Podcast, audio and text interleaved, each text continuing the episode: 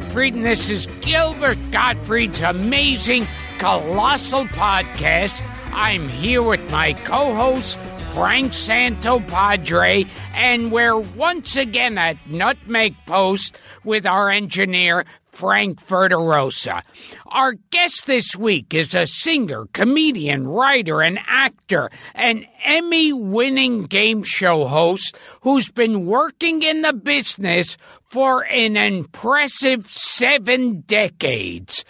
He starred on the Broadway stage and in movies and appeared on dozens of TV shows, including The Ed Sullivan Show, Rowan and Martin's Laugh-In, 77 Sunset Strip, Love American Style, The Love Boat, Lou Grant, WKRP in Cincinnati, In Living Color, Mad TV, and Sabrina the Teenage Witch, to name a few.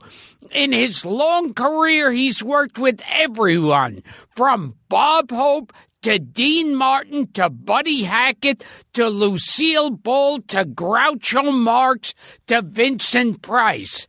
For nearly two decades, he hosted one of the most popular and highly rated game shows in television history, Hollywood Squares for which he took home five Emmys. But perhaps most importantly, he once guest starred on a show we've been obsessing about on this podcast Lanigan's Rabbi. Please welcome the versatile and multi talented Peter Marshall. Well, thank you guys. Thank you very much. Uh, I, I, should be. I should have a bigger house after all that stuff.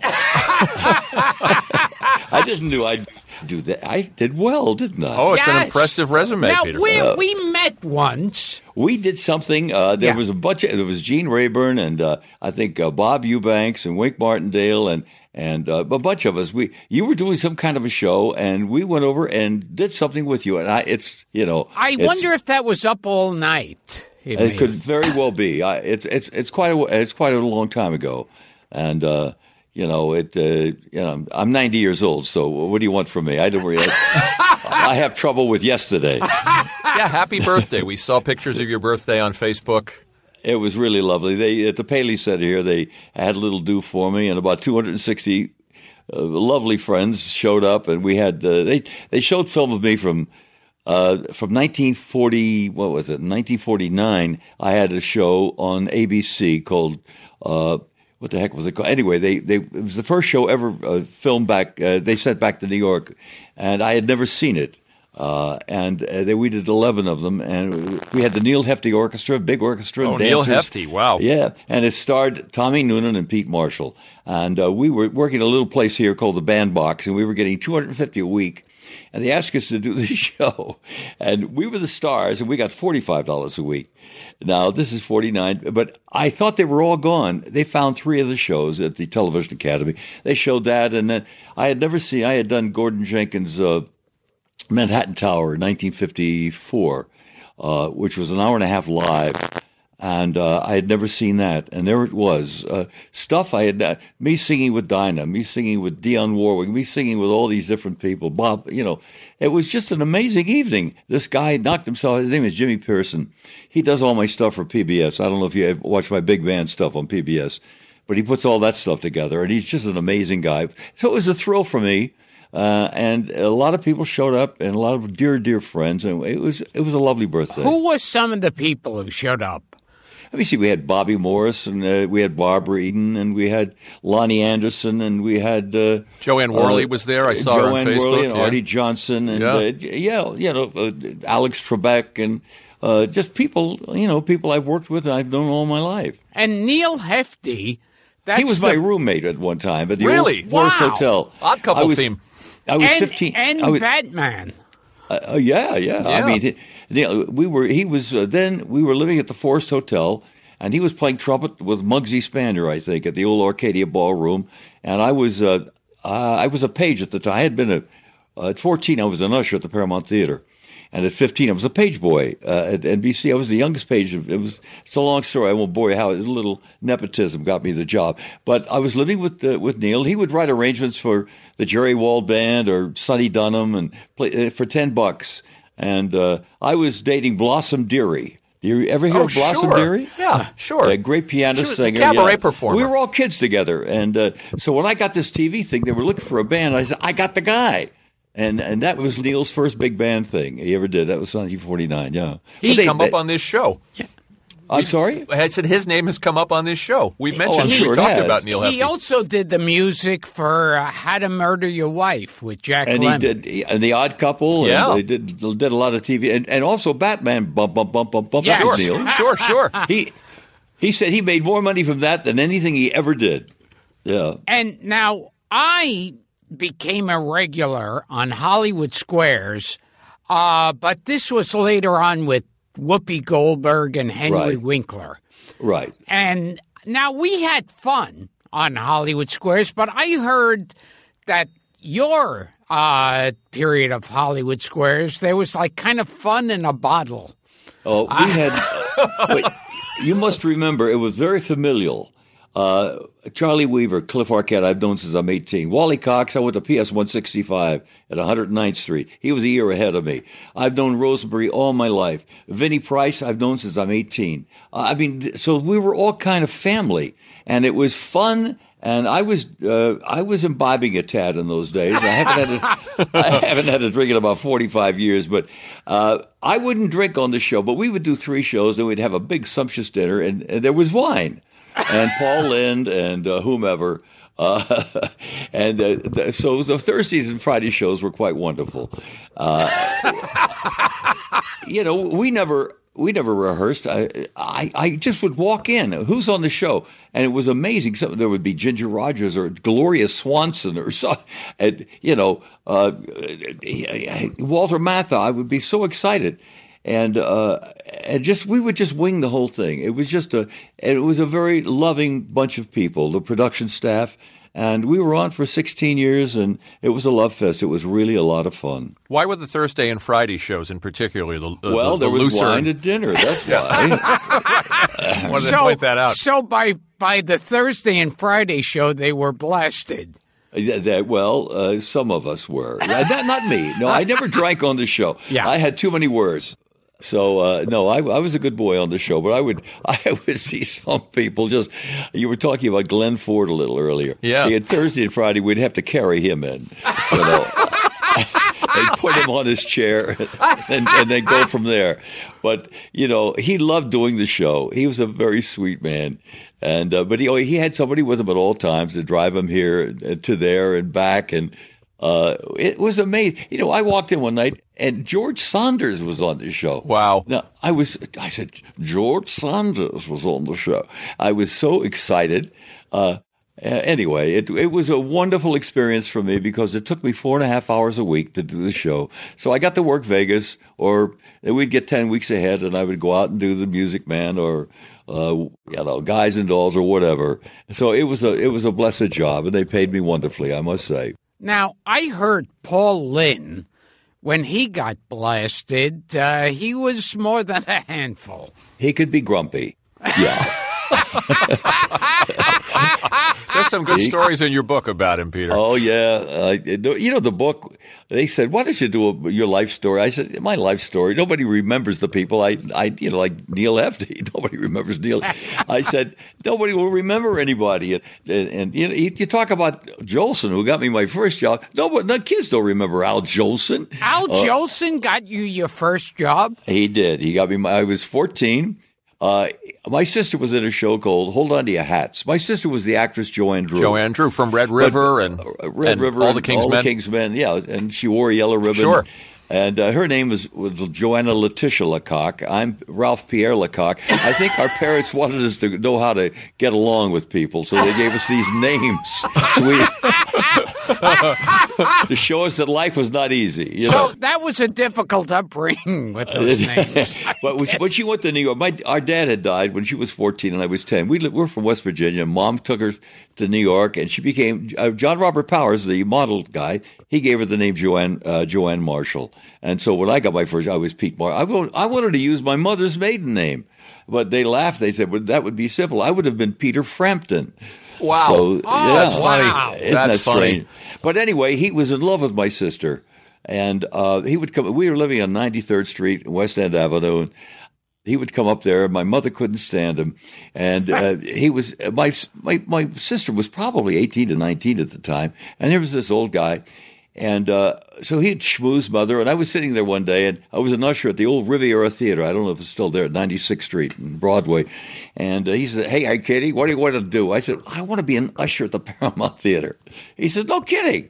He said, "Give me the phone." He said, "He, call, he dials it. Hello, give me Bobby Whiteman." Bobby, give me Bobby Shapiro. Hello, Bobby. Jolie here. Yeah, uh-huh. yeah. I got a favor. Yeah, yeah. Uh-huh. You got it. Yeah, yeah. You start Friday, and that's how I got my first job around the business. I was Fantastic. 14. I was 6'3", and weighed about 104 pounds, and uh, I was there for almost oh gosh uh, until I got the gig at uh, NBC. Until I got the pageboy job. Yeah, And but one, uh, oh, hey, go ahead. one question Sure. I'm supposed to ask you that I've told a couple of times on this show, but I think you were there. Might have And, been. and that's when you and Paul Lynde went into the Golddiggers. Uh, they were those famous sexy girl dancers. Oh, from the Dean dressing Martin show. room. Yeah. Yeah. Uh, yeah. Well, go ahead. Okay. no. The story's been told on the show several times. Oh, I see. But we were About the told that you. Well, yeah, you, we were Yeah, told yeah. you had the definitive version. Yes. No, actually, I was not there. Uh, Wally Cox was there. Okay. Uh, Wally tells the story. Oh, because the way I heard it was that uh, Paul Lynde was brought into the Golddiggers dressing room. That was Right. these sexy girls that would dance in the Dean Martin show. And Paul Lynde looked around disgustedly and said, This place smells like cunt. No, I he didn't say that. he said pussy. See, you've been corrected. He says this place smells like pussy, and then there was a pause, and then he said, "I think." but what made me laugh was the "I think." now the truth could be told. The truth can be told. Yeah. Well, go, go. That's a gr- that's great. We finally got it So cleared up. It's, it's an educational program. Uh, yeah, You I can say anything that. you want here, Peter. It's just on I the can- internet. I can see that. But tell us about Jolson. You were starting to tell us about Jolson giving Well, you. he, a, he got me that job. He, you know, and uh, actually, Joni was in love with the bass player. I think uh, his name was Artie Bernstein with the, with the Benny Goodman band. But can you imagine? Can you remember when I went to New York? It was 1938. There was bands everywhere. I mean, uh, you know, at the New York, there was Glenn Miller, the Astor be the Harry James. You got the Strand, the Capitol, uh, Loew's State. Then they had the Roseland Ballroom. You got, uh, I mean, and music. It was Rodgers and Hart. It was Gershwin. It was cool. The first show I ever saw, I told this at my birthday party, was a thing called Leave It to Me with Gaxton and Moore. Now, nobody remembers William Gaxton and Victor Moore, but Victor Moore was really a great comedy actor. And uh, there was a little girl in the show who did a striptease. Now I'm 12 years old.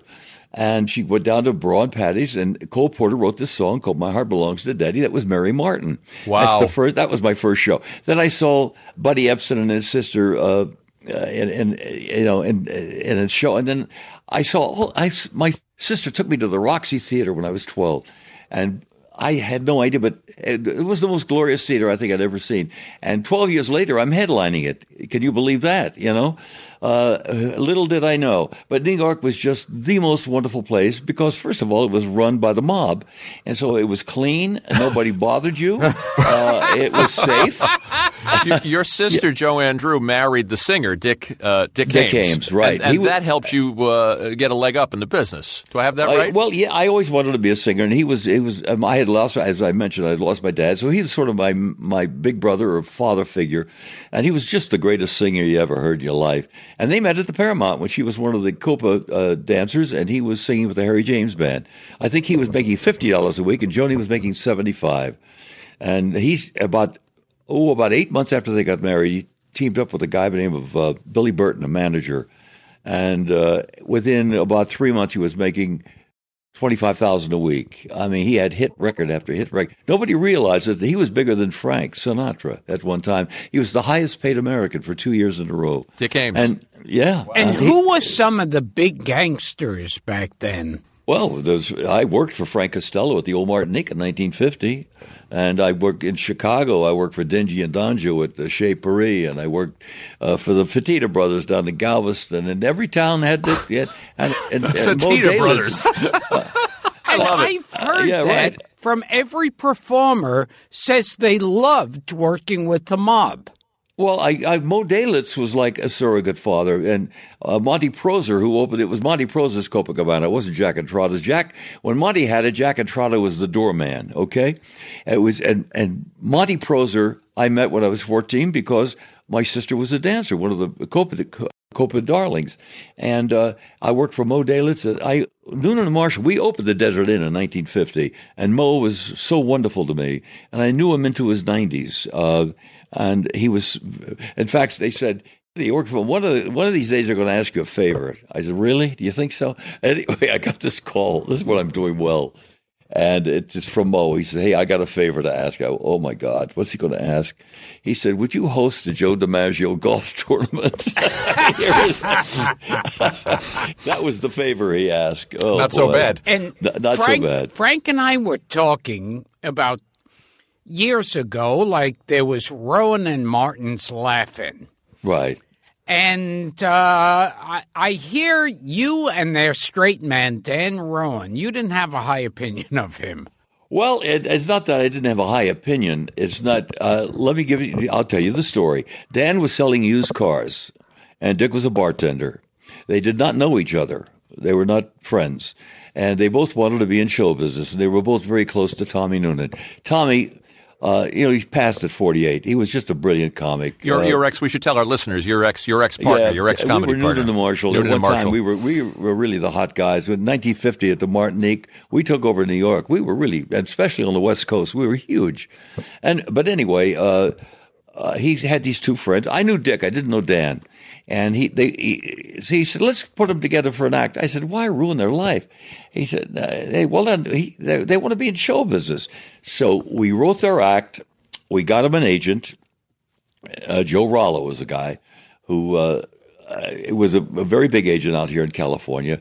We even got them their first job. We were working at a joint in in, uh, in uh, Palm Springs called the Chi Chi, and uh, Erwin Schumann owned it. And we booked ourselves in, and then canceled. And we called Erwin and said, "We got an act for you," and that's how they started.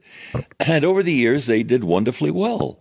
And uh, when Tommy was dying, uh, he was at the motion picture home.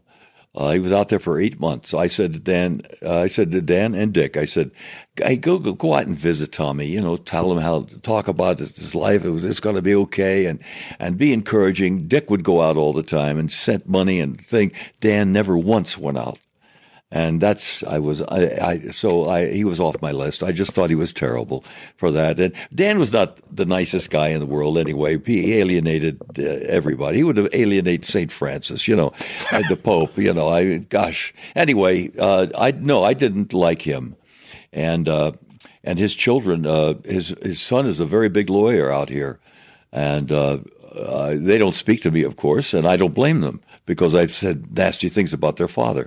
But I think I'm in the right to do it. And and then uh, I uh, Frank was telling me that when he, originally it was Dan Rowan that Well, got you mean offered. for Hollywood Squares? Yeah. Yeah.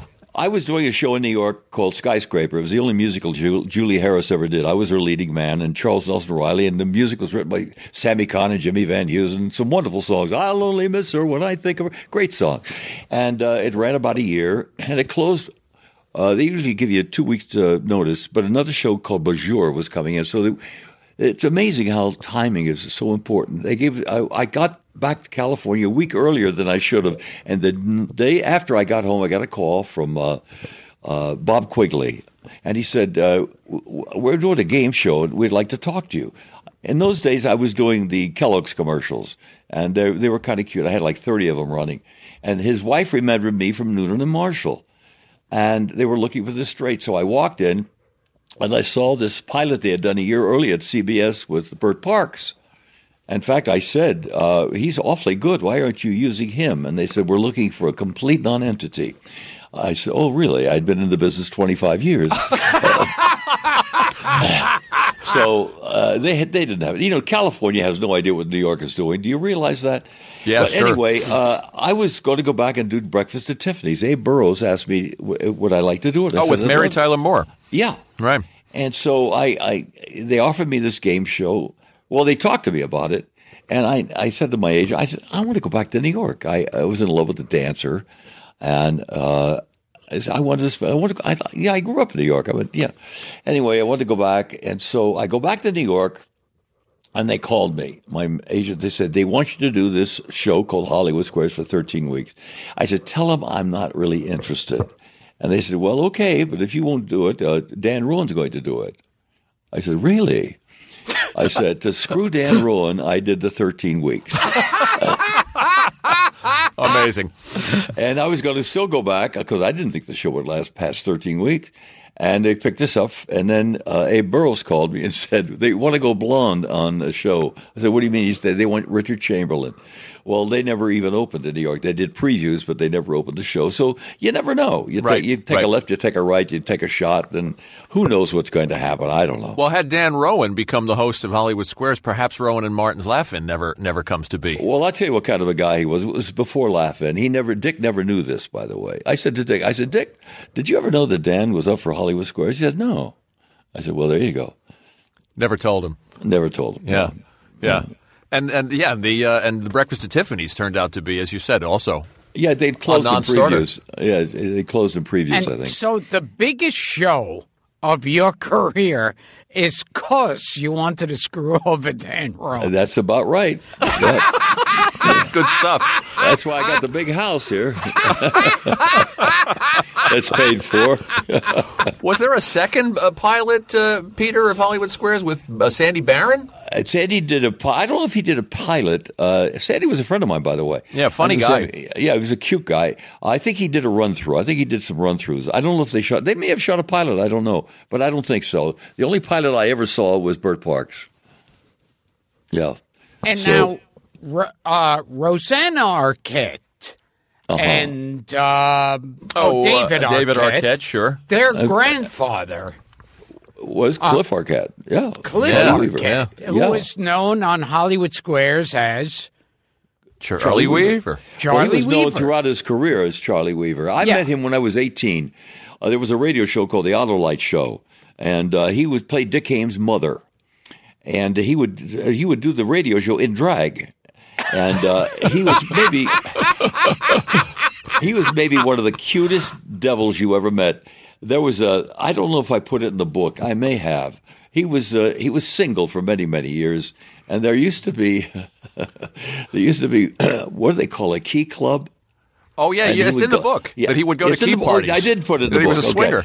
Yeah, he, they would go to all- all he would go, all these different housewives. They would all get together, and, uh, and and and you know the husband he would he would hire a hooker and take her to this thing. And uh, so it was supposed to be his wife. It was the wives of these guys.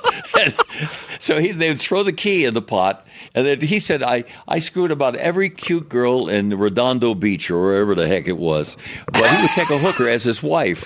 So It's a page out of Joey Ross. like that. Yeah. was he, he was the cutest guy you ever wanted to meet. And he was very funny man. I, I met all the Arquette kids. They did a, a thing over at the Wilshire Hotel. And They asked me to host it uh, uh, for for Cliff, and I did it. And I, I met uh, Patricia and, and David and and uh, Roseanne, who gave me the sweetest hug. And she was this. I'm telling you, I, I don't know her. I don't know any of the Arquette, but that's a sweet girl. You can tell. Yeah. And and it's so funny because Charlie Weaver, that character of Charlie Weaver, Right. was like this sweet little bumpkin. Oh, absolutely. he was a, he was a devil baby of the world. Let me tell you. you know, he, he had a he, he was a Civil War buff, and he had this uh, uh, I, I don't know what, what it was back in, in uh, someplace in the east in Pennsylvania. They had all these memorabilia, and he would spend a lot of time back there. He was really into that. Yeah, he was just a lovely man. There's a a piece I, in your book, Peter, about him uh, uh, leaving the radio show in drag and then hanging out on Hollywood Boulevard. Yeah, well, you got to remember in the old radio, you'd have to do the show twice. If it was if it were eight o'clock in New York, that meant you did it. Uh, you did it at five o'clock here. Uh-huh and uh, for eight o'clock in New York, and then you'd have to repeat it at eight o'clock in California. So you did the show twice. They didn't record those days, and so uh, so he had like three hours, and he used to drink, and he would go out in front of CBS in drag. And, and, and, try to pick up sailors, just being facetious, you know. And they would get these reports about this old lady on, and the cops would say, "It's Cliff, it's Cliff, leave him alone," you know. Uh, but he was a cute guy, let me tell you.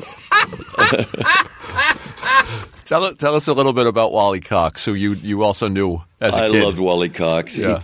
He, do you know how he got into show business?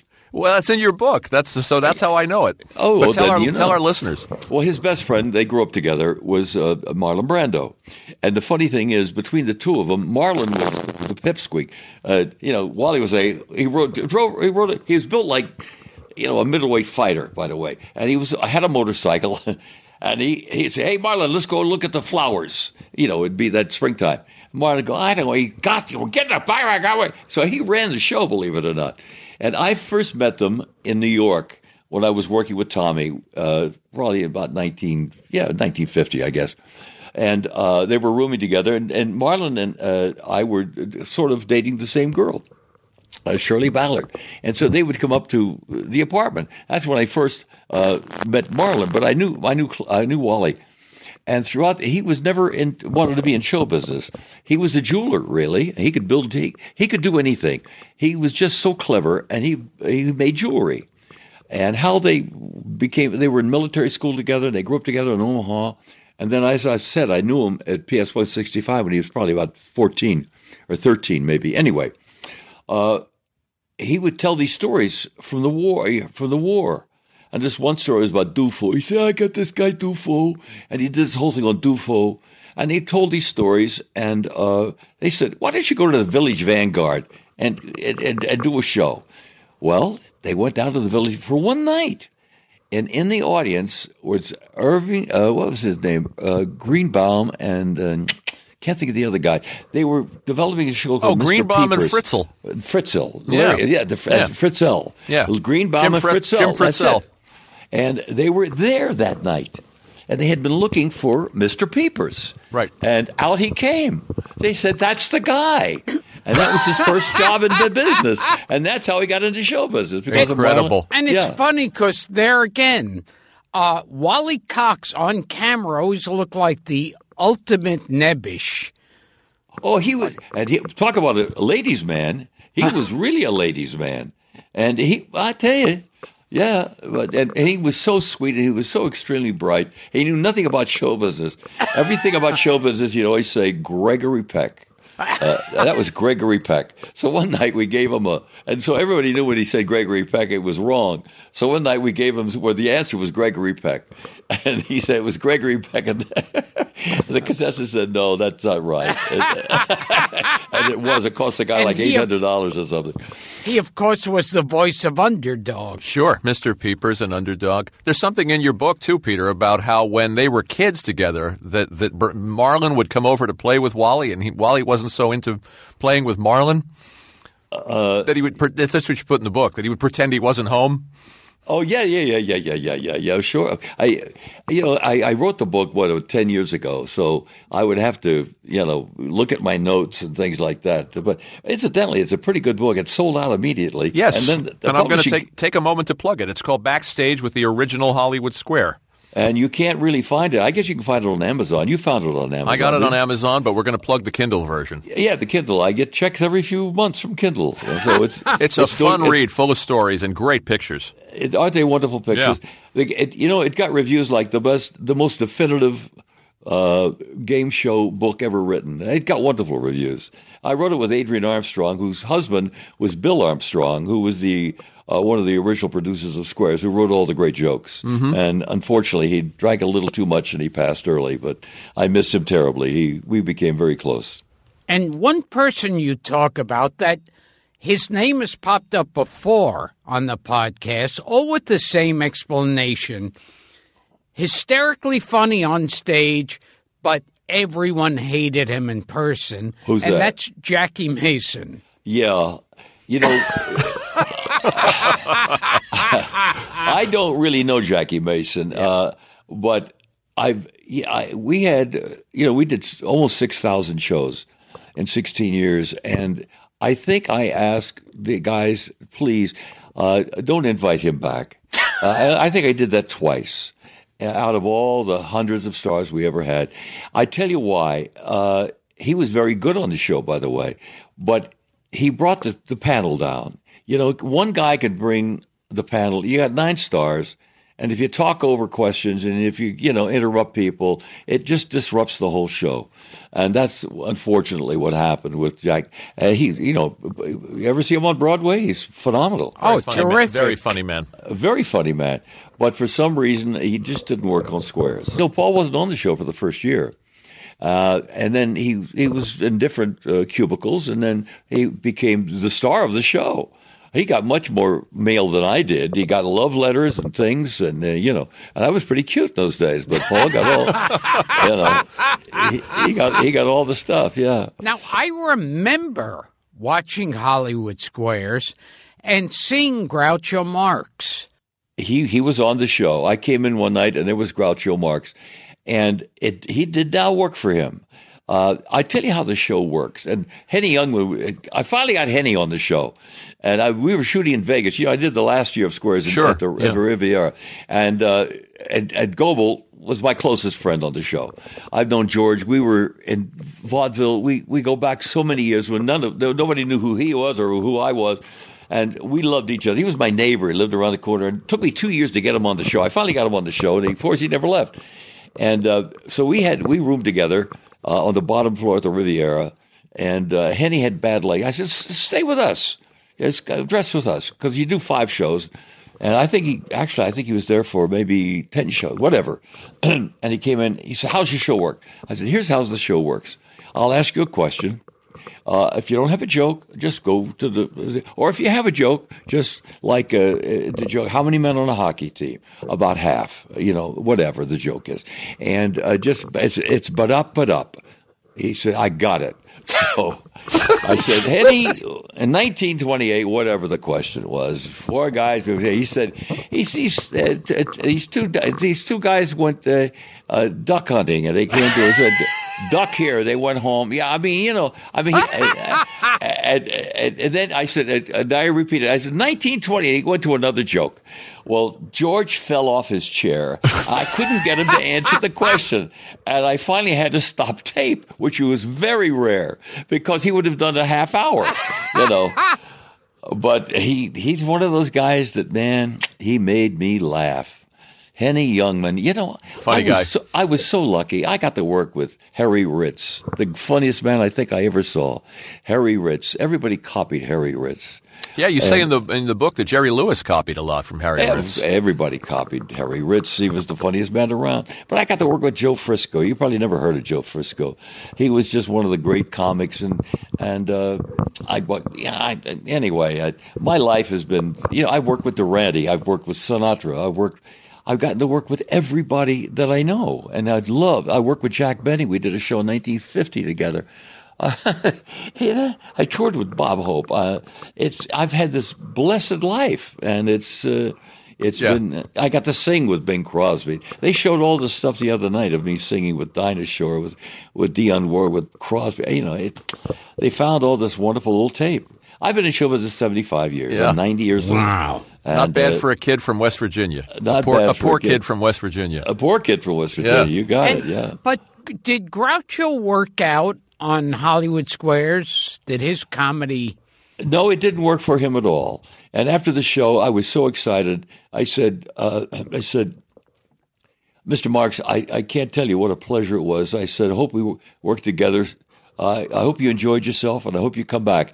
He said, "Kid, the next time we'll ever get together, we'll, we'll have to be socially." he didn't enjoy himself. he did not enjoy himself, but at least he sat there for five shows. Uh, a lot of guys didn't work on the show. Great comics. Uh, you know, Hackett was good on the show, but Hackett was better than the show. You know, Shecky, who is like you know family to me. We, we you know we were kids together. He's from Chicago. His first job was I was uh, at the Chase Hotel in uh, St. Louis with headlining, and there was a little room called the Zodiac Room.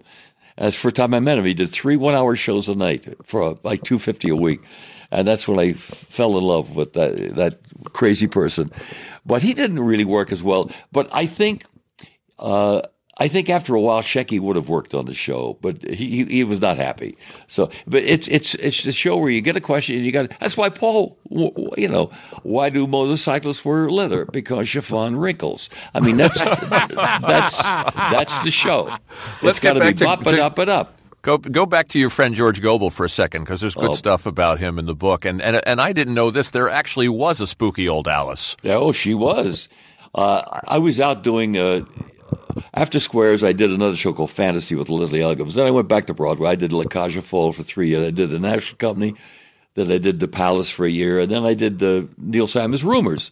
And I'm at I'm uh, where am I? I'm Kansas State, and uh, it was a one nighter, and we're there, and it's sold out. And I get a call from Alice that George had passed, and the he they wanted me to be the uh, what they ever called the the lead whatever, and I said, you know something, I cannot do this to the promoter. I cannot walk out of the of a full house. I said, and the one guy that would know that is George because he wouldn't have done it either. And uh, so I never even got to go to his, to his funeral. But I loved him. He was like, oh, what a wonderful man. It's he was so funny. He was just so original. Uh, Noonan and Marshall, we were regulars on his uh, his variety show. He was a funny man. George And a There's that man. wonderful clip of him on the uh, on the Carson show. You know the clip I'm talking Oh, about sure, Yeah. with Dino and Bob Hope. Yeah, When the they brown put out the cigarette in his drink. Yeah, and he says he makes the joke about the the, the socks. Uh, Real, really funny man. And he was original, by the way. He didn't copy anybody, and nobody was like him before or after. While we wait for Gilbert to find the men's room, we promise we'll come back to the show after a word from our sponsor. Don't go away. And now back to the show. Did you say you interviewed Dick Van Dyke? We did. We had him a couple of weeks ago. Wasn't he cute? Great. I mean, Oh. he, we- we're the same age. He's a little. Eh, I I think he turned ninety about two months before. He also has a young wife. I have a young, beautiful wife. I met uh, thirty years ago when I was sixty, and she was twenty-five. That, that's embarrassing. I have always hated old guys with young girls, and here I am. and uh, Good work if you can get it, buddy. but uh, I think Dick, uh, when when uh, his last wife passed, I think he, he kept saying, you know, Pete may have a good idea here, and he married this lovely girl who uh, I don't really know her very. I've met her, but Arlene. uh, and it, Yeah. we we have so many similarities. Yet we're not we're not close friends or anything. We know each other, but uh, during the war, I was in Italy uh, during the war, and I was a disc jockey, and during the war, he was a disc jockey. And after the war, I was with Noonan and Marshall. After the war, he did an act with three guys, and uh, and then he did Bye Bye Birdie in New York with Chita Rivera, and I did Bye Bye Birdie in London with Chita Rivera. And then he got a hit TV series. I had a hit TV series. Then he did all these wonderful big movies, and I did all these terrible movies.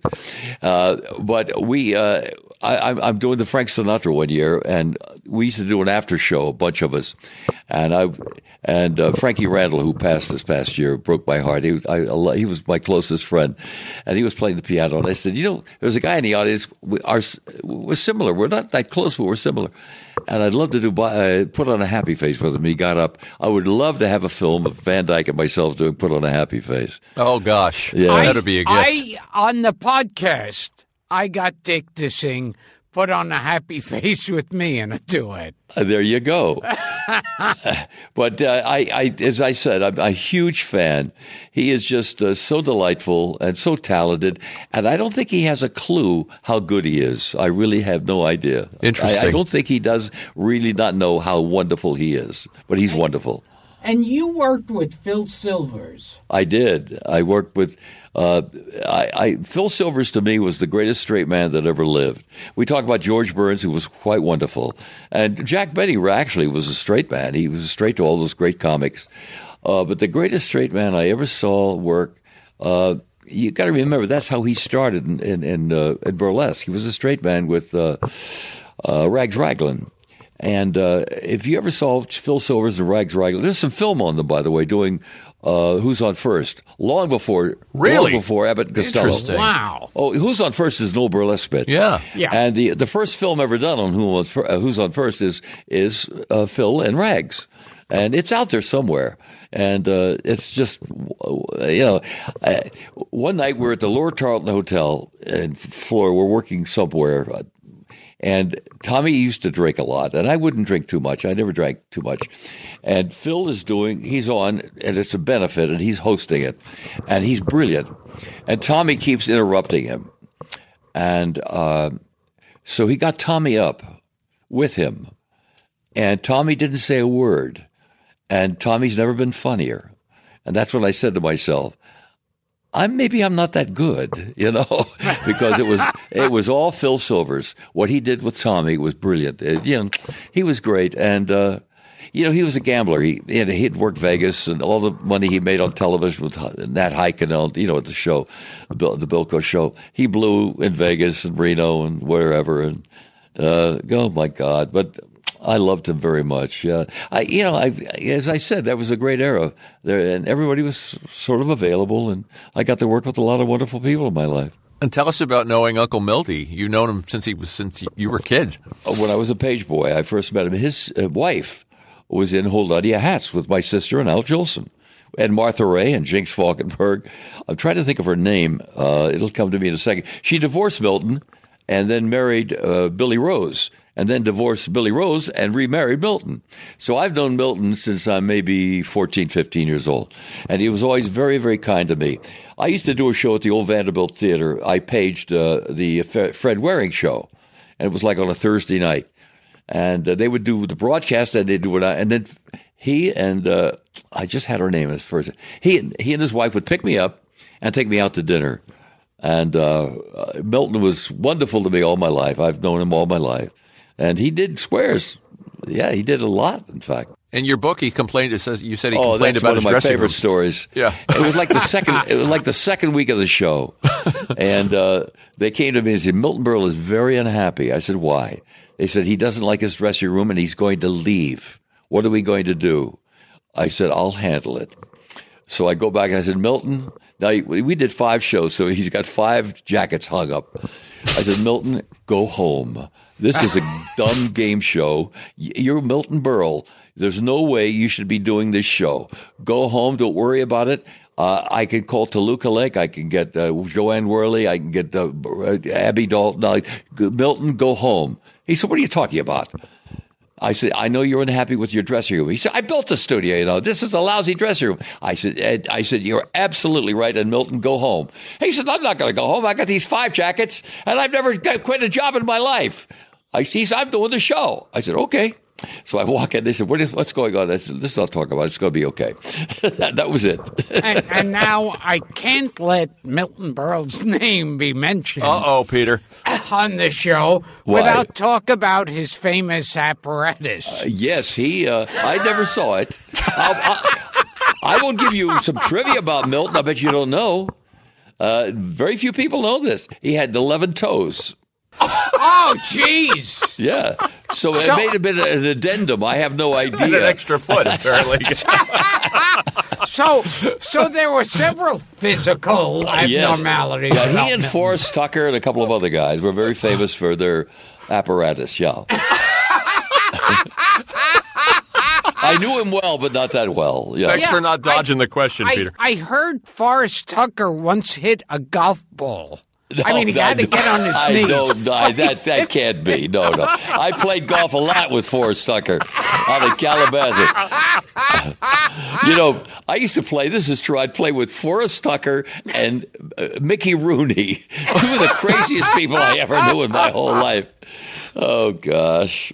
Uh, as long as we're talking about the old days, talk, let's talk a little bit about Noonan and Marshall. And Gilbert was talking about your movie, The Rookie. You know, they just showed it the other day. Somebody, I got a couple of calls.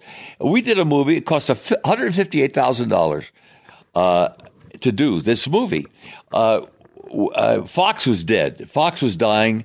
Uh, they Cleopatra. It, there were uh, there was a, a, show about a guy on a boat. I can't think of that show. And it was one. I think Jerry Wald had a, an office over there. Anyway, they said they would do this movie, and to, uh, Tommy uh, George O'Hanlon wrote it. Remember George O'Hanlon? He was uh, the voice of yeah, Mr. George Jetson. Jetson. George Jetson. Yeah. that's right. And he was also the guy behind the eight ball, the old shorts. Remember that? Uh, oh, you two, you guys are too young. Uh, in movies, they would have shorts after the movie, and they, they had like a, a, a, a ten minute little. What these short. like the Pete Smith? Yeah, kind of, yeah, yeah, and it was called the man behind the eight ball. He, Yeah. he, he- it was, I was, he was always falling off a roof or something. Oh, anyway, uh, George wrote this thing, and Tommy and he sold it to Fox, uh, and we did this movie in about I don't know three weeks, whatever it was, and uh, there was nobody there. It was just uh, uh, Julie Newmar was in it. She was long before she was famous, and we did this uh, this dumb movie, and it it was a smash hit. You know, they for years they would have a, a cult in New York where they would show the movie once a year, and people would come to see this movie. I just saw it recently. Uh, it was okay. Uh, the, the scenes I like, we played two Japanese guys in a two man sub that capture ourselves. That was kind of fun. But uh, th- this movie, uh, the head of the studio called because we did a movie afterward that was awful, that didn't do very well at all. He said, You know, your little movie kept the studio open for a year. He said, Thank God for your movie because uh, that's how the studio stayed open. Yeah, The Rookie did very well. It was a big, big hit. The With Joe Rookie. Besser. Joe Besser. Oh, I love Joe Besser. You know, I can tell you stories about Joe Besser. Uh, you know that Lou Costello copied Joe Besser. Yeah, In it was fact- just I, uh, we we read an interview with uh, Kliph Nesteroff, and uh, it was very interesting that you said where that. he put Cliff Besser, uh, he put uh, Joe Besser under contract. yeah, He wouldn't let him work. He ha- he paid him, so he wouldn't work. Costello. Yeah, Oh, just so he could hide the fact. He- that Joe Besser was uh, was much funnier than Lou Costello. wow. Interesting. And and then your second movie was Dub- Double Trouble, which was uh, originally written for Martin and Lewis. I think so, and it wasn't very good. Uh, I didn't see it because after the movie finished, I was offered this job in London, and I said, Tommy, you know, I don't want to do the act anymore. And uh, we had broken up once before, and became Marshall and Farrell for about four years. Uh, we were signed to do Gentlemen Prefer Blondes. He opposite Marilyn Monroe, and me opposite Jane Russell. And Darryl Zanuck was in New York and saw uh, a guy. What the heck was his name? Uh, I can't think of it. Anyway, he signed him to do the. So they paid me off, and Tommy played opposite. That's if you go see Gentlemen Prefer Blondes, that's my partner, Tommy Noonan, played Gus opposite Marilyn Monroe, and he got hot after that, and he really couldn't do the act. So we broke up, and I teamed up with Tommy Farrell, and then I got back with Tommy uh, when they opened the Tropicana. We went in there for almost a year at a book show because Monte Proser loved us. And then we did the movies, and I was offered Bye Bye Birdie in London. And I said, Tommy, I'd love to do this. He said, as your partner, it's going to screw me up, and as your friend, you're nuts if you don't. And we we we never had an argument. We were, but that's what broke up Noonan and Marshall. I went to London, and and then I went to Vegas with it, and you know I was out on my own for the first time, and uh, it was quite wonderful. But uh, you know, Tommy died at 48. He was. Uh, he was a brilliant comic, and he would have, make a million dollars. You know, he'd produce. He did a thing called Promises, Promises, not the Broadway show, long before the Broadway show with with uh, Jayne Mansfield, and it was just awful. But she's nude through the whole thing, and nobody had ever done that, and uh, and they they couldn't get a release on it. And anyway, his wife called me, Pokey called me one night and said, They got these pictures in Playboy magazine of Tommy and, and Jay Mansfield nude all over the place. I said, Honey, go to bed. You're going to get a release. And uh, that's exactly what happened. Tom made a fortune. Then he went to, did, to Europe and bought all these terrible movies. He went broke again. Then he did another movie. And when he got sick, he wasn't doing well. But uh, he was uh, one, one. I called him the Irish Mike Todd, up and down, up and down. But he was fun. Did you guys do a pilot for Jackie Gleason? Uh, I did. Uh, You did. Marshall and Farrell. Marshall Yeah. and Farrell without Tommy. Yeah, uh, Yeah. Marshall and Farrell. That was Cafe Mardi Gras. You could buy it, by the way. Uh, they showed it the other night at my birthday party. They showed a portion of it. What is it called? It's called uh, Cafe Mardi Gras. Wow. Uh, he loved the way I sang. I used to work the Billy Gray's Bandbox with Tommy, and he always come in. He was doing The Life of Riley. People don't remember Jackie Gleason doing The Life Oh, of yeah. Riley. Oh, yeah, sure. But he did it, yeah. Skinnier then- Jackie Gleason. And when I'd work in New York, he'd always be there. He said, Pally, I'm going to do a pilot. Pally, and Tommy would get excited. Tommy Farrell. I said, he, he's drunk. Don't worry about it. He came in, he said, we're doing a pilot. They shot one of the most expensive pilots ever done at that color studio up on Broadway. Uh, it, I had the Paul Whiteman Orchestra. Paul Whiteman. I had as guests Sammy Davis, uh, Hildegarde.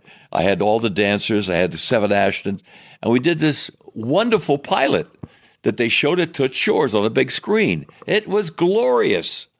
And he gave me, he said, "Kid, kid, go buy yourself a Jaguar. I said, could you lend me four bucks to get to the east side, you know? and uh, the next day, I'm wandering around MCA or William Morris, and they're all looking at it on a small screen. And it looked like an old MGM movie. And I said, this will never sell because it's too big. It was huge. We had 28 dancers. We had, and was, that's when the, the screen was small, you know. So it never sold, but it was a good pilot. And, uh, I think uh, it's it's called Cafe Mardi Gras. I Cafe think Mardi Gras. I we'll think look you for that. it. We, yeah. we will we will definitely look for it. I read an odd story of some hotel you worked at where the owner of the hotel did jail time for, I think, Huey Long. Uh, yes, uh, I, w- I, c- I could talk about it. I'm not going to mention names, uh, only because it's a long time ago. But uh, I'm sure there's some offshoots. Uh, a guy I knew very well, uh, only after he got out of jail, went to jail for nine years, and when he, when he got out of jail, they gave him the Roosevelt Hotel in New Orleans, and uh, that was his hotel, lock, stock, and barrel. And he was just one of the most genteel, nice men I ever knew. And we used to work it all the time.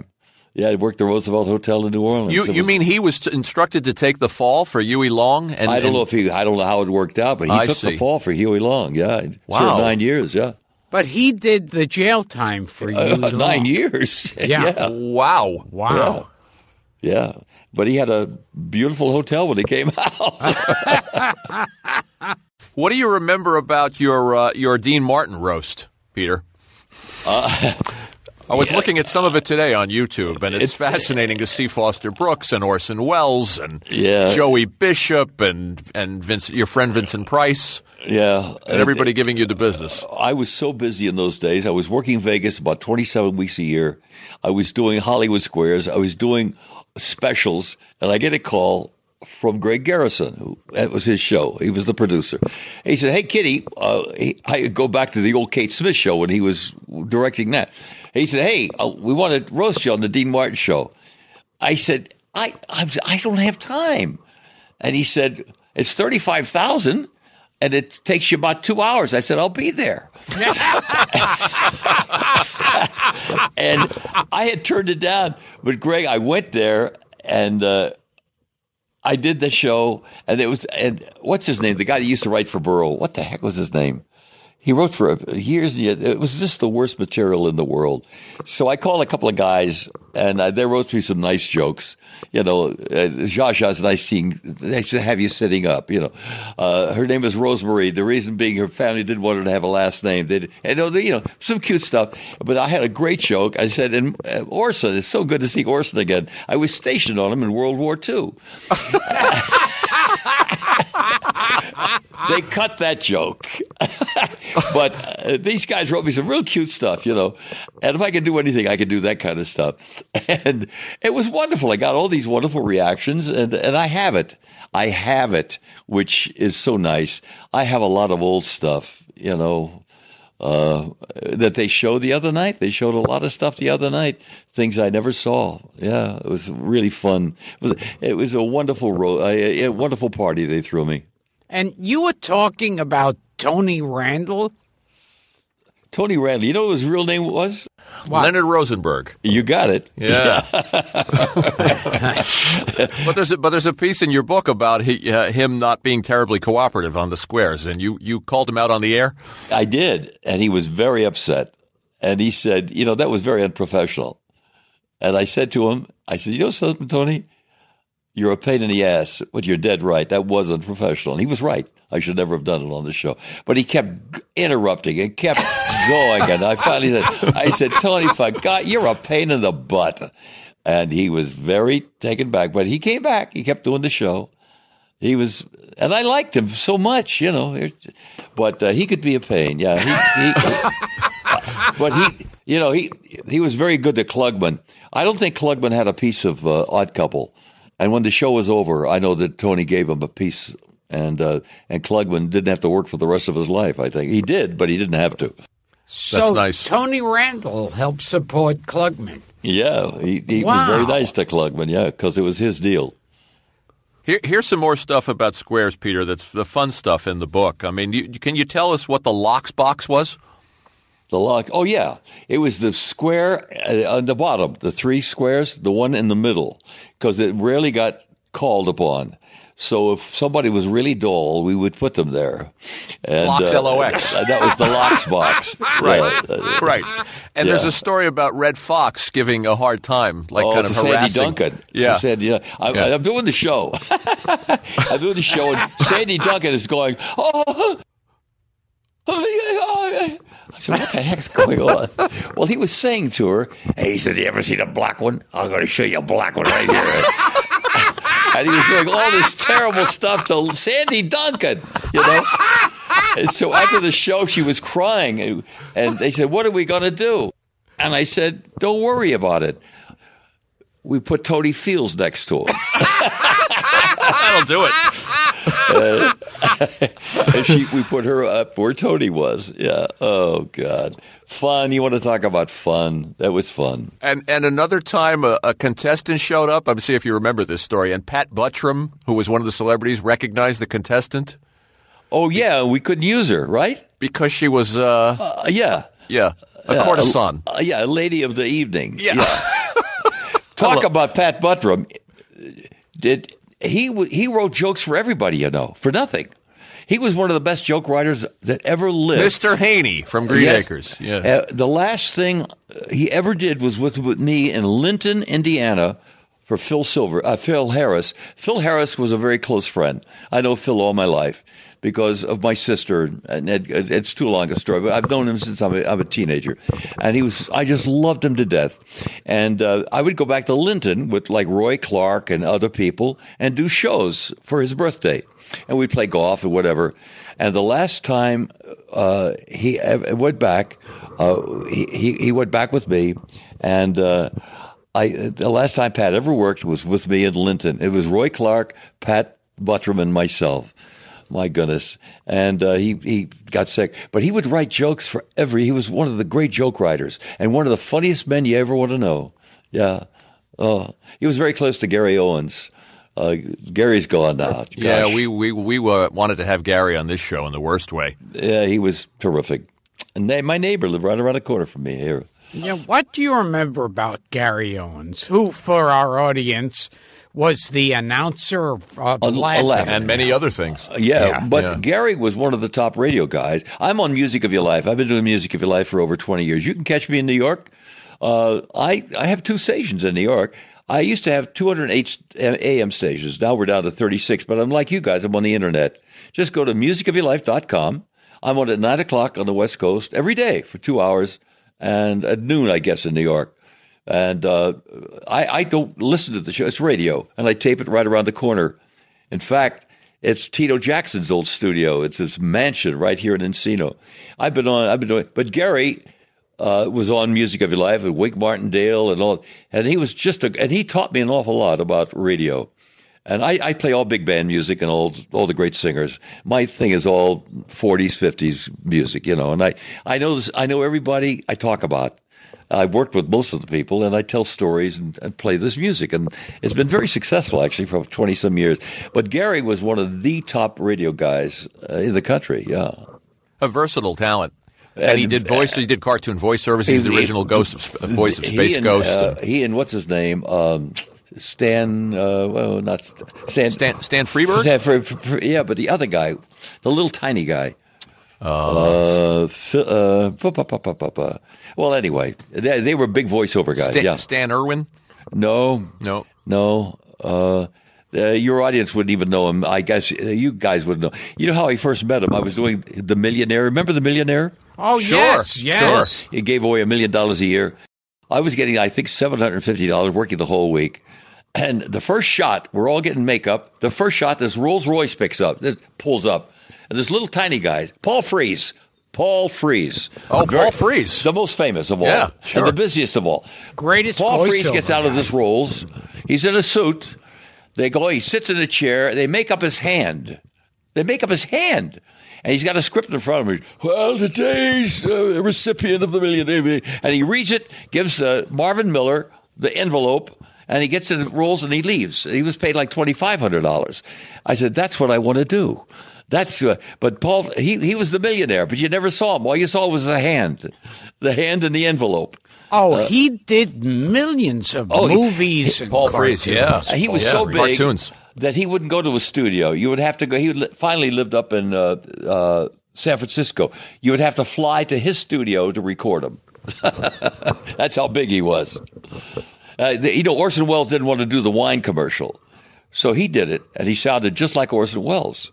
Oh, so he looped Orson Welles. He was he became on ra- on uh, radio. That's He- great. He, he was on radio, and, uh, t- uh, so uh, he uh, something something before its time. Remember oh, that? uh, Paul Masson. uh, yeah, that, Yeah, no so wine before its time. finally, it wound up that Orson Orson Welles started doing it himself because he, he's out of all this money. But Paul Frees could do anybody. He was brilliant. Yeah. Tell us about. I was telling Gilbert this from the book, and it's a fun, a fun uh, story. And I believe you have this framed in your house. Is a letter from from John Wayne. A threatening letter. He's going to beat me up. I love this. yeah, I got this letter from John Wayne, and it goes on and on. And uh, the question was, according to Rona Barrett, what did John Wayne's children call him? And the answer was Sir. Well, he took umbrage to that and wrote me this. He's going to beat me up, and uh, I have to do it on the air uh, to apologize. And if not, uh, and, and I've got the, it's one of my prized possessions. Yeah, I have it in my house, and I have it framed with John's picture with and, and guns all around it. Yeah. I, I don't have a recording, unfortunately, but I once did a joke about Marlon Brando on Hollywood Squares, and Whoopi Goldberg received an angry phone call from Marlon Oh, there you go. People watch the show. yes. I, I also have to ask you about uh, uh, another another fun squares uh, question that's in the uh, that's in the book, Peter. Did you, Rose Marie, Paul Lynde, Karen Valentine, and Nanette Fabray all go to a topless bar? We did. Uh, what, it wasn't a topless bar. It was a nude place. I mean, A everybody nude- was a nude. nude Oh, bar, excuse me. And it just opened in Van Nuys. And now we're, we're doing squares. And I said, hey, this nude place is just open. And let's all go.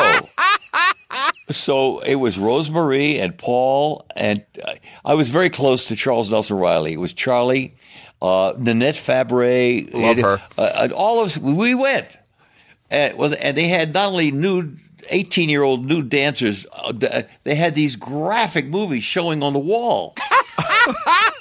and after about eight minutes, I said, you know something, this is really, it was boring. So we left. About three minutes after we left, it was rated. Now, would Nice. that have been wonderful to have us all in jail? Paul Oh, in in jail for, for, in a nude nude bar, and Rose Marie and and Karen Valentine and Nanette Fat. I was oh, I laughed so hard. I said that would have been so much fun. It was rated about three minutes after we left. Yeah, yeah.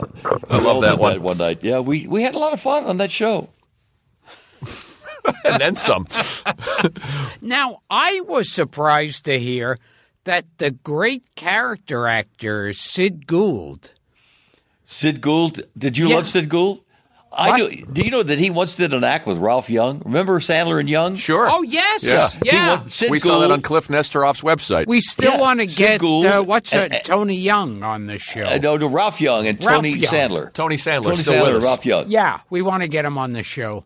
Uh, no, I'm, you can get Tony. Uh, Ralph's Oh, yeah. gone. Yeah, right. right. If you get Ralph, let me know. I'd love to see him again. he was my production singer at the. Uh, he, I used to play the Latin Quarter, maybe for 15 years in New York. I to play with Noonan and Marshall and Marshall and Farrell. We'd play it a couple of months a year.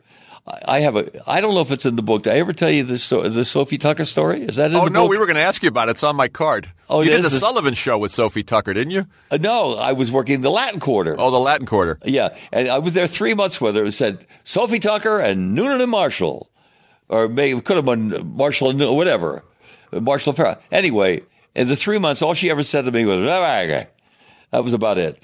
Uh, she was just mean, and uh, she was. I I tell you, well, what I don't know what she, what the what, one of the dancers did something. She, he may have done a crossover in front of her, but she tried to get him fired. And Ed Rissian, who ran the Latin Quarter, wouldn't do it, of course. And but she had him. I don't know what happened, but he was very upset. This is a true story. He came in the next night with a Sophie Tucker doll. He made a, a, a voodoo doll. And in front of all of us, in front of all of us, this is true. He took a needle and he stuck it into her left hip. Now, not a week later, not three months, an hour later, she's coming down the steps at the Latin Quarter. She falls and breaks her left hip. And I go, never screw with a dancer in the show. Wow. never cross a dancer. Never with the gypsies, leave them alone. That's a true story. I was there. I saw that. That's my Sophie Tucker story. Wow. And then she, she, she, she would go after the thing. She would sell books, you know, for charity. Of course, she kept all the money. Um, oh, she was something. There's so many people we could ask you about, Peter, as we, we wind this down, and there's so many questions, and we could talk to you for hours. And you're such a great sport. I don't know what to ask you about. Sammy, Jonathan Winters, uh, your Sammy, buddy. Vin- uh, Sammy started. Uh, his, that was our opening act, the Will Mastin Trio. Paid him seven fifty a week. Noonan Marshall's opening act. Yeah, How about that, Gil? yeah. Wow. And you know Will what they used to Mastin get? Trio. You know what they used to give Sammy? Will, Will, they give him eight dollars a week, and his teeth were going bad. So I took him to my dentist, Doctor Gamble, and got his teeth fixed. Yeah, I go back a long time. You know, for when he became famous, there was a long time he didn't speak to me, and I couldn't figure out why. And now I'm in London. I'm, there's this wonderful private club that all the actors belong to, and I'm with Chita and a bunch of us. And I'm at the bar, and he comes over to me. He was living in London at the time. He comes over to me and said, Hey, man, I'm sorry. And I looked at him and I said, You little shit, you should be sorry. You know, I don't know why he didn't talk to me. I have no idea because I would never do anything. Yeah, I loved him. He was uh, like family to me. I just loved him. And So, was Sammy just- Davis, you Sam- helped out. well, you I, fixed his teeth. everybody. Hey, there are many people that helped me out. In the old days, that's what we did. We each helped everybody. We wouldn't steal material. If we were in a club and say we were at Eddie's in Kansas City, and we say, we'd say to the Eddie brothers, "Hey, there's a great act," you know. Uh, we'd plug each other. We helped each other. It was a family affair in the old days. Yeah, not as crazy as it is today. I wouldn't want to be young and and uh, trying to fight the battle today. And what was Vincent Price like? the best. I knew him since I was 18. As I said, I, I you know, I Dick Haymes was the number one guy over at Fox, and he was under contract to Fox. And I first met Vincent when I was 18, and uh, he was he was another devil baby, and he was just we would we took cruises together, you know. He and Carol Coral, Coral his Coral Browne, who he married this wonderful English actress, and we took cruises together, and we yeah we were close. We were yeah. He was There's a wonderful sto- man. There's a salacious story in your book, and I can I bring it up of course. with your ex-wife and you and and Coral Browne and Vinny, uh, Vince and Vincent Price said to you, Oh yes, we were on a cruise, and uh, uh, it, it was Coral, I think, that said to uh, Sally. She said, "You know, you, Vinny, and myself would make a lovely trio." And Sally laughed a lot. to his wife. She came back. She said, "I've just been. I, I've had a wonderful offer." Now, Yeah. did you ever work with Jerry Lewis? I, I've opened for Jerry many times. Yeah, when I put my act together in about 1977, I put an act with five kids very successfully. We we worked continually for about 11 years, called the Chapter Five. Monica Mancini was my lead singer. I needed a break-in date, and uh, Joey Stabile, Dick Stabile's brother, was his manager, and uh, I needed a break-in date because we had a date at the Flamingo. We went in for four weeks for Bill Miller, a wonderful man. And uh, Jerry heard about it, and he called and said, "I'm at the I'm here at this outdoor theater. I'll be here a week. I need an opening act.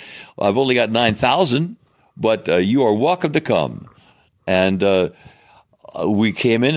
It was what a great break because we broke in the act. We opened the Flamingo and got a five year deal with Summa. You know, with Howard Hughes's. Uh, Jerry, I opened for at the Sahara many times and other places, and uh, he was wonderful to me. You hear these stories. Uh, he was wonderful to my singers. I don't have a bad thing to say about Jerry Lewis. Wow. That's good to hear. And you made a movie with Art Carney and Lucy. I did. Yeah. It, it, it, you could probably get that on. The, it was a television movie called uh, Happy Anniversary and Goodbye. Yeah. Right. And uh-huh. we, we, we talk about Art Carney on this show. He's a favorite of, of Gilbert's and mine. What can you tell us about him? Well, uh, I was offered the movie and I turned it down. I had worked with Lucy on the Lucy Show. I played her brother-in-law uh, with uh, the great Janet Janet Waldo, the great uh, radio actress, played my wife. And it was the time of the uh, Cuban crisis, and I have four kids. I'm just worried about where I'm going to hide them, and uh, they're worried about the show. And Lucy wasn't very nice to me. In fact, she was awful to me. And um, well, I must say, after the show, she knocked on my door. She said, "You were wonderful on this show," and they offered me 13 shows.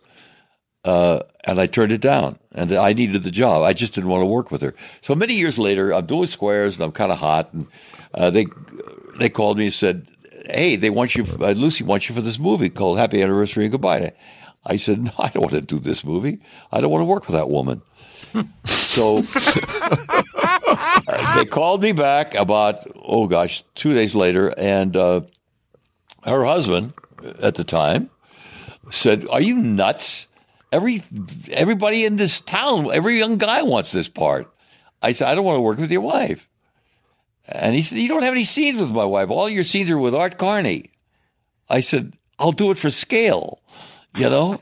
and I had I had met Art Carney, but I never worked with him. And I, I got to work with Art Carney. Now we're doing the read through. You know, you do a read through. I said, "Have you ever worked with Lucille Ball before?" He said, "No." He said, "I'm really excited about." it. I said, "You'll quit." he said, I, "I'm not going to quit." well, we're doing the read through. She said, "That's a terrible reading." He thought she was kidding, and she starts criticizing his read. Well, he quits. So we go. I grab him, and I said, "You can't do this to me, Art." The only reason I'm doing this damn thing is because of you. I, it's the only reason I'm doing it. Well, the next day, so we came back the next day. Nanette Fabray, she quits. Now, Art and I are after Nanette Fabray. Actually, he became very close to Lucy. She she was strange. Uh, to work, I guess socially, I was never socially with her. Uh, they say she was lovely, uh, but to work with her, she was a tough old broad, and uh, but people adore her, and she has such nice kids. I mean, Lucy, young Lucy, is just wonderful. I don't know her son too well. Didn't she show up on the set of Squares complaining? Uh, yes, she wanted uh, uh, more things, and she wanted him to have his own square. Yeah. He was, then, he, then he was Desi and Bobby and Fred. I don't De- know what De- they were. Desi, Dino, and Billy. There you go. Yeah. She wanted his own square. yeah, they were all in one square. Uh, they were all in one square. but she was there every show. But she came, boy, she was there. She was a good mama, and uh, you know. But that was my story with. But I can remember I, Arnold Schwarzenegger. It's his first part. Oh, that's right. I've seen the clip. Yeah, the only Yeah. thing, first thing he He's a- he's did- a masseuse. He's a masseuse, Right. And he comes in. He's as big as a house, and he has one line or something, and. And Art Carney ad libbed this. We did it in front of an audience, you know, do it live. He walks in and he sees this guy, and, and then he leaves, and, uh, and he says goodbye to the, to Lucille Schwarzenegger does. And, Art just looks. He says, "Ete brute." There's there's a there's one story in the book. Now I know you wrote the book over 13 years ago, Peter, but I'm going to jog your memory on this one. Diana Dors. Do you know Oh, the story I'm real name- referring to? Her, her real name? yeah. Yeah. Oh, that's a that. You know, I just did a thing with her son. Uh, we just shot a thing uh, with Alex Trebek. He's the special for Canada, and he uh, did a special uh, on all the game show hosts. And uh, his son is the director, and that's Diane. It is uh, uh, Dickie Dawson. Dickie Right, Dawson's she was- son. she was Richard Dawson's yeah, wife. And and I said, "Who's your mom?" He said, uh, "Diana Dors." And and uh, there's a story that goes. I wasn't there, but the story is her real name is Diana Fluck. That's her real name, Diane Fluck. That's her real name. And the guy is it was in England, and the guy was very nervous about Fluck. and he said, and here she is, Diane Clunt.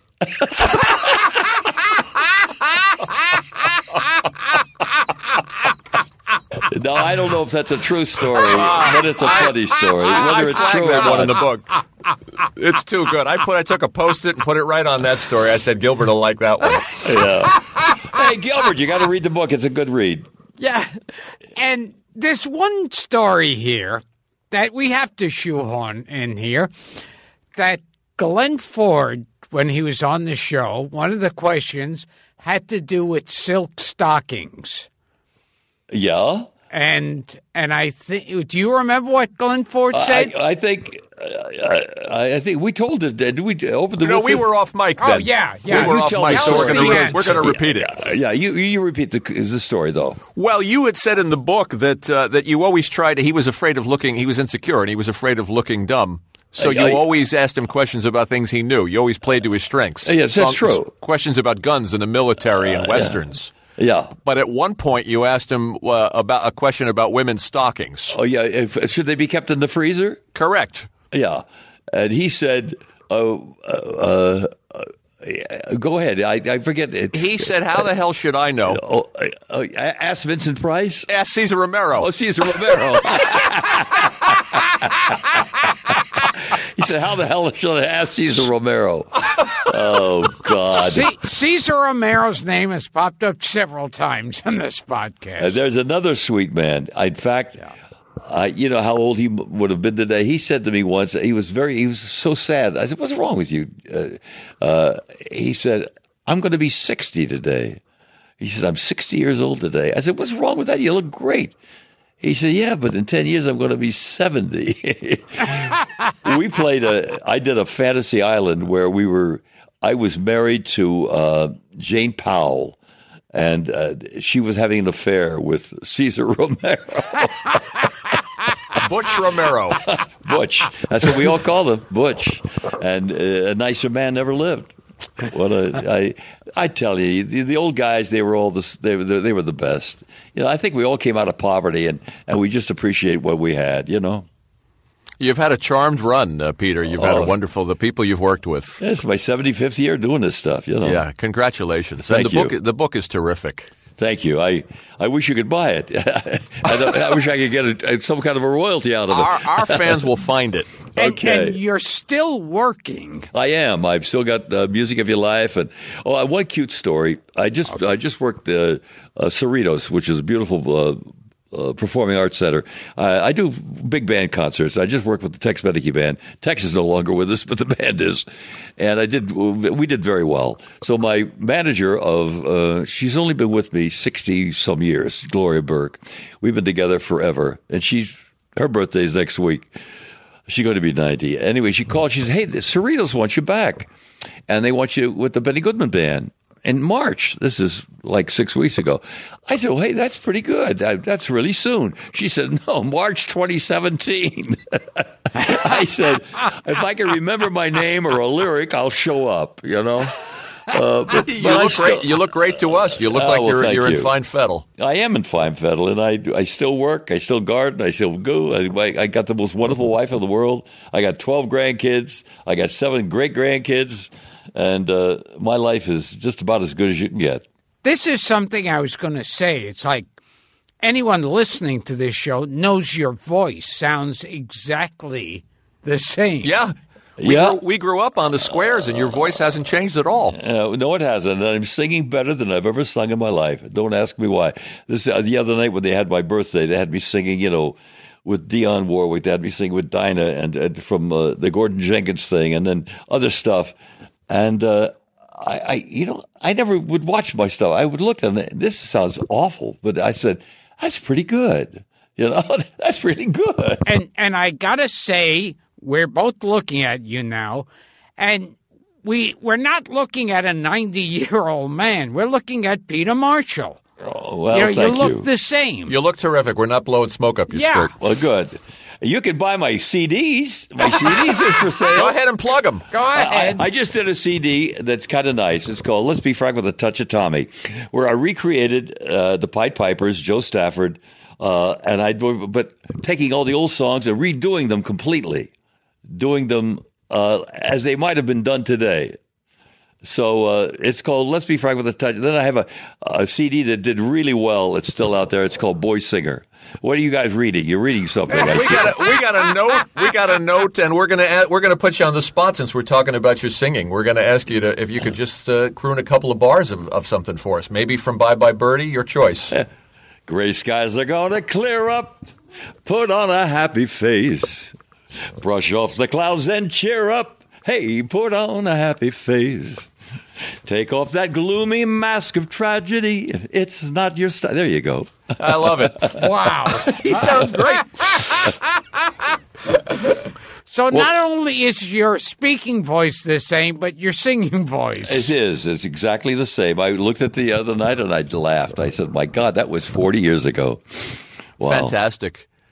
And the last thing we're going to ask, and this is completely off the reservation. Okay. We talk about somebody on this show. He was better known by the name Crazy Guggenheim. oh Yeah. yes. Frankie And you Fontaine. Worked, We- you we- worked we with were- Frankie Fontaine. We worked the uh, Billy Gray's bandbox. That's it was our first big job. Yeah, I, Polly Bergen got us the job. Polly Bergen was singing in a little joint. Uh, it used to be very popular. Hackett worked it. Uh, go. Everybody worked Billy Gray's bandbox. What a beautiful little club. And it was a Jewish club. And we were about as goyim as you could get, you know. and Polly said there was an opening, and she said to, to Max Gold, she said, "Hey, these two guys are working down on Slauson. They would be a big hit here." And we went in for one night and stayed 16 weeks, Wow. and uh, that was the beginning. Polly, Polly got us that job. And uh, she was a country singer in those days. I bet you did. Her opening song was "Honky Tonkin, Honky Tonkin." I'm just. She was a country singer. I remember Polly Bergen. Did you know that, Gil? oh, I she- didn't know. She was a country singer. I yeah. remember her in Cape Fear. Oh my Uh, God! she's a yeah. wonderful With- actress. with- she was really very close to Rex Reed. I, I, I'm close to Rex, and they were like brother and sister. Really, they they he adored her, and uh, but uh, Frankie Fontaine came in with us. They would use uh, there would be like six acts. There would be uh, Robert Maxwell who wrote Ebb Tide and Shangri-La. He played the harp, and I'd be the MC. This is a true story. This is when when uh, Reagan became president. I was a little uh, anxious about it. Uh, I used to MC the show, and Tommy would heckle me. And I would say, now, ladies and gentlemen, and he would say, You're a damn good looking fellow. I mean, you're damn good looking. I said, Thank you very much, sir. And I would go on, and then he'd say, I, I, I, he would do other stuff, but he kept, You're damn good looking. Well, he finally, uh, after about three acts, it was our turn, and I would say something about Pittsburgh. I knew a baseball. He said, "I'm from Pittsburgh. I'm from Pittsburgh," and he got up and he walked up on stage, and the guy sitting in the front grabbed him and said, "Young man, I've taken just about enough of this I can take. This man has been working hard all night, and you." And it was Ronald Reagan. Wow. And I Oh went, my God! Whoa! He was the only guy that didn't know.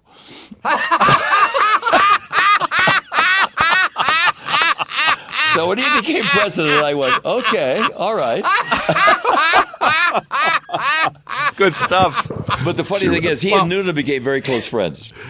Reagan and Noonan. Yeah. Well, this this is you're one of those guests that we could go another twenty hours with and not touch upon. You're also one of those guests that makes the interview easy because you do all the work. Oh yes. so this has been Gilbert Gottfried's amazing colossal podcast with my co-host Frank Santopadre at Nutmeg Post with our engineer Frank Verder- Verderosa. Thank you, Frankie.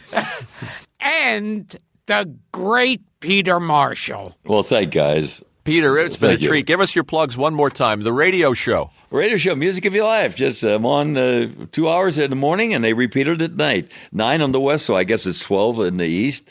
And uh, boy singer, you can get no happy endings. A thing called "Let's Be Frank" with a touch of Tommy. You can buy them all through. Uh, uh, Amazon, and they're pretty good, guys. They're really. I, We're going to get them and listen. Uh, well, if you like Dick Haymes or Sinatra or Bob Eberly, that whole era, I think you'll like what I do. And once more, the book, Backstage with the original Hollywood Square. And it comes, I must say, this is interesting, it comes with a CD. It does. It Uh, comes with a, these- C- a CD of your favorite jokes from the show, your favorite zingers. You'll hear everybody ever heard on those zingers. That, that was a big. That's that record sold a fortune, but I didn't own it. That was Heatter-Quigley who gave me the permission to put it in the book. We barely scratched the surface of this man's career. And and as as someone who was a later regular on Hollywood Squares in the 2000 years, I bow down to you, sir. Well, thank you, Gilbert. That's so sweet of you, and I love your work. I really do. Oh, thank Well, you. Well, Peter, there's a clip online of Gilbert you should check out of uh, of him on the the most recent version of Hollywood Squares. Oh, really? Just look up Gilbert Gottfried Hollywood Squares and you fool. you fool. Uh, yes. you, uh, Gilbert Gottfried, Hollywood Squares. You fool. You fool. Yes. You'll love it. Okay, we'll do that right now. Yeah, it's a good be a good laugh for you. And thanks so much, buddy. Thank My pleasure. you, Peter Marshall. Good luck, guys.